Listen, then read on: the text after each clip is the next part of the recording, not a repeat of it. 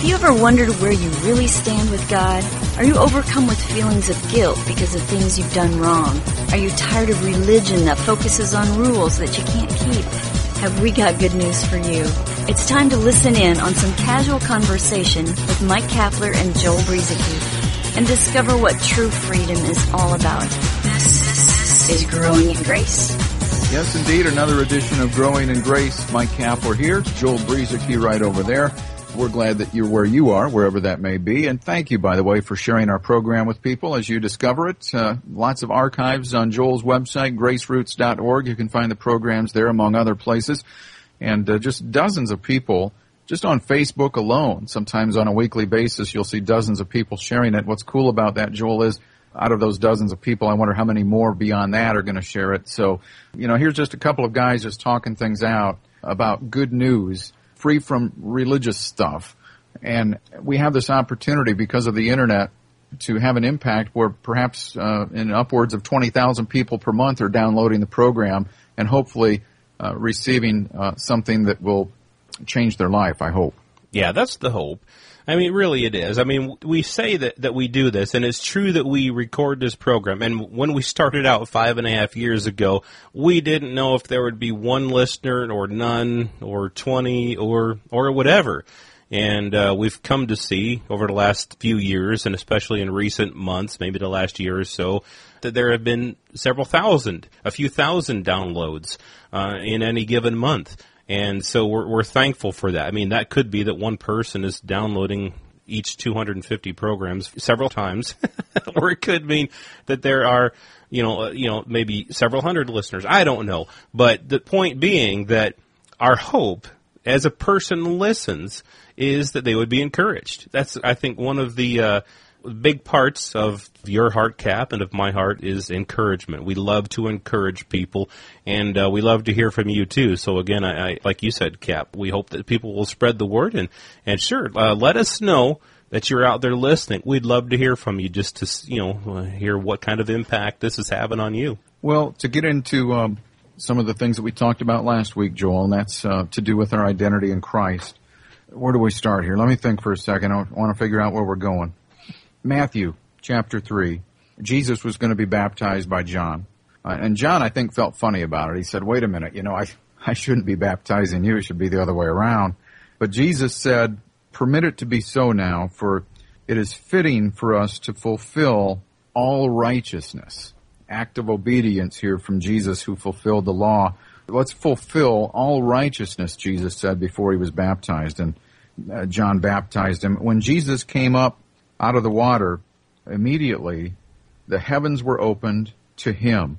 It doesn't say to everybody who was around, but to him the heavens were opened and he saw the Spirit of God descending like a dove. It doesn't even say it was a dove. It just said Jesus saw the Spirit of God descending like a dove and coming down upon him. And suddenly a voice from heaven that at least Jesus heard saying that this is my beloved son in whom I am well pleased. As Jesus entered his ministry, this was the place of confirmation here, Joel, where God declared the identity of Jesus Christ as being the Son of God. And interestingly enough, something we won't go into in detail now, we've, we've talked about it before, Jesus now goes out into the desert and is tempted by Satan. And the whole temptation, that time out there of testing in the, in the desert, was revolving around Jesus being challenged in his identity. Satan came at him time after time. And we only see a, probably a summary of what took place because this went on for 40 days, remember. And we're only seeing a few paragraphs of it here in the pages of our Bible. But Satan would come at him and say, so if you really are the Son of God, if you are the Son of God, he would come at him time and time again, much like what he did with Adam and Eve in the garden challenging their identity. Unfortunately, they didn't withstand the test. Jesus obviously did. And so identity here, again, a foundational thing. Now, Joel, I've heard it said that Christian is like being a, a little Christ or to be Christ-like. And that's what we are as, as believers. We are now Christ-like. Again, don't confuse this with your behavior. Mm-hmm. it comes through birth. This is why even one of the doctors of the law, Nicodemus, could not understand what Jesus was talking about when he was referring to the new birth. he could only think in natural terms. So we are now righteous. It's not our righteousness. It's not how well I behave. It's, it's his righteousness in us. We now have his life in us. You know, I heard a song recently, Joel, in, in a worship service that we are hungering and thirsting for more of him. Hungering and thirsting for more of Jesus. Why is that wrong for believers today under the new covenant? We should no longer have to hunger and thirst. Jesus even said that. Sure, at one point he told some people who were still under the old covenant, blessed are those who hunger and thirst after righteousness. But later he said, he who comes to me shall never hunger or never thirst again. And, and that's because God has given us everything that he could possibly give us. Uh, Steve McVey, in one of his books, uh, I think it was Grace Amazing, but I'm not sure, he has a chapter in there called God Has Stopped Giving. You see, because if God has already given us everything that there is to give, then, you know, what is it that we're pursuing? What is it that we're chasing after? I gotta read this from uh, 2 Peter in chapter 1. Peter writes this. He says, Grace and peace be multiplied to you in the knowledge of God and of our Lord uh, Jesus Christ our Lord, as His divine power has given to us all things that pertain to life and godliness through the knowledge of Him who called us by glory and virtue. He has given us all things. So what more is there for him to give? What is there for me to pursue, Joel? I, I can't hunger and thirst after something if there's nothing more for me to, to go after. I mean, I, I don't understand why people can't get that. Yeah, and, and I, you know, I, I feel the same way, and I understand that because, you know, all of these things have, like you say, have been given to us. it's it's a done deal.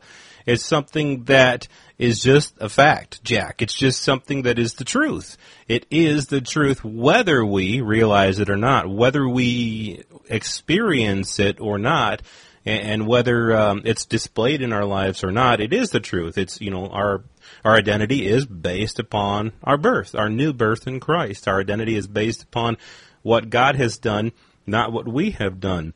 And so, without that foundational understanding, I can easily see how people go around thinking that because you know because they're not experiencing certain things, a righteous type of living, I can see them hungering and thirsting for righteousness when in fact it's already been given to them simply because they're not recognizing or understanding the truth of what God has already done. And I think in so many cases the way to experience what has already happened to us is simply is, is really it comes down to faith. It comes down to believing the truth.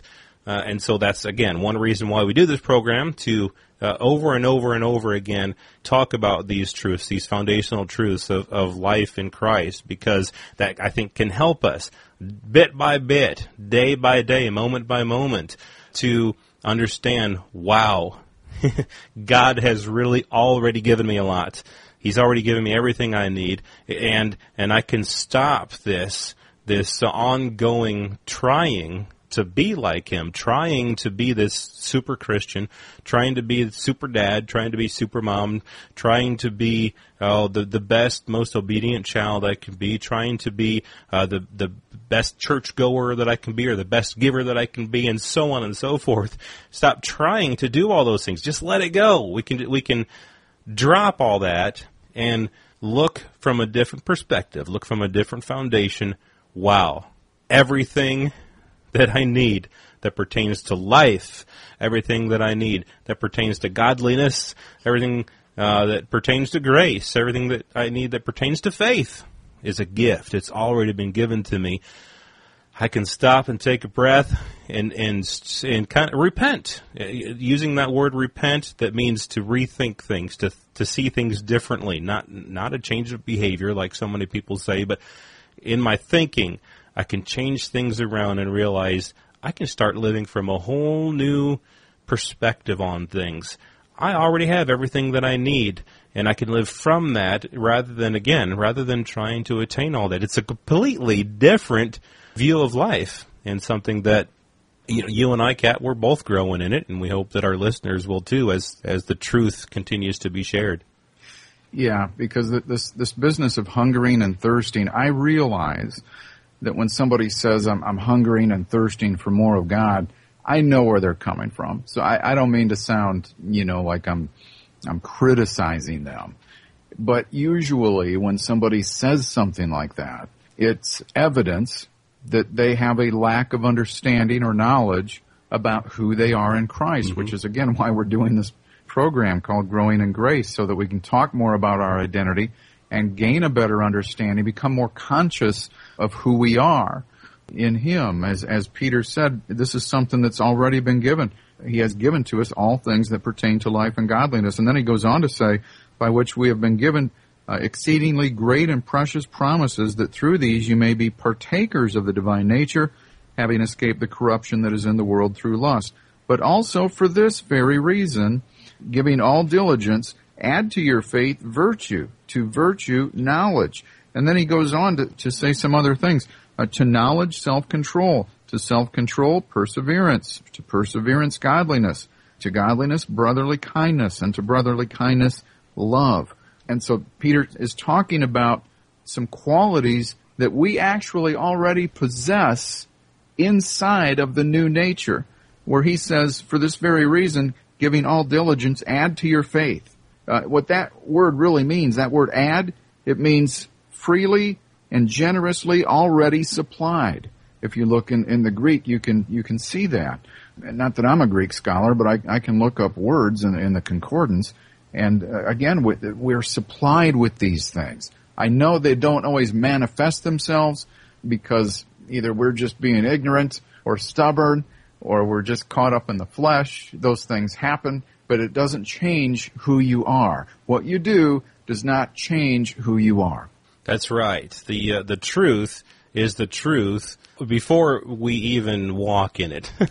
Walking in the truth and our behavior changing is simply a manifestation of, of the truth of who we already are. Again, it is not that we behave a certain way and that makes us who we are, but we already who we are because of what Christ has done. And let me just end for this week on um, on this verse from Ephesians 2. But God who is rich in mercy because of his great love with which he loved us, even when we were dead in trespasses, made us alive together with Christ. By grace you have been saved, and raised us up together, and made us sit together in the heavenly places in Christ Jesus. This is stuff that's already true of us, not because of anything we've done, but because of what Christ has done, that in the ages to come he might show the exceeding riches of his grace in his kindness toward us in Christ Jesus. For by grace you have been saved through faith, and that not of yourselves. That not of yourselves. It is the gift of God, not of works, lest anyone should boast. For we are his workmanship, created in Christ Jesus for good works, which God prepared beforehand that we should walk in them. It's all of God. Us being His workmanship. Even the, the good works that we walk in, it's something that God has prepared for us and that He Himself works out in and through us. It's all about God. It's all about what He has done, about who He has already made us to be, and we simply get the joy and the pleasure of, of growing in that and, and, and walking it out in our daily lives. More about this, I think, in our Growing in Grace program next week, right here on Growing in Grace. This has been Growing in Grace with Mike Kapler and Joel Brueseke, heard online through various internet sources around the world each week. To access hundreds of past programs, visit graceroots.org. Share it with a friend and listen again next week for more Growing in Grace.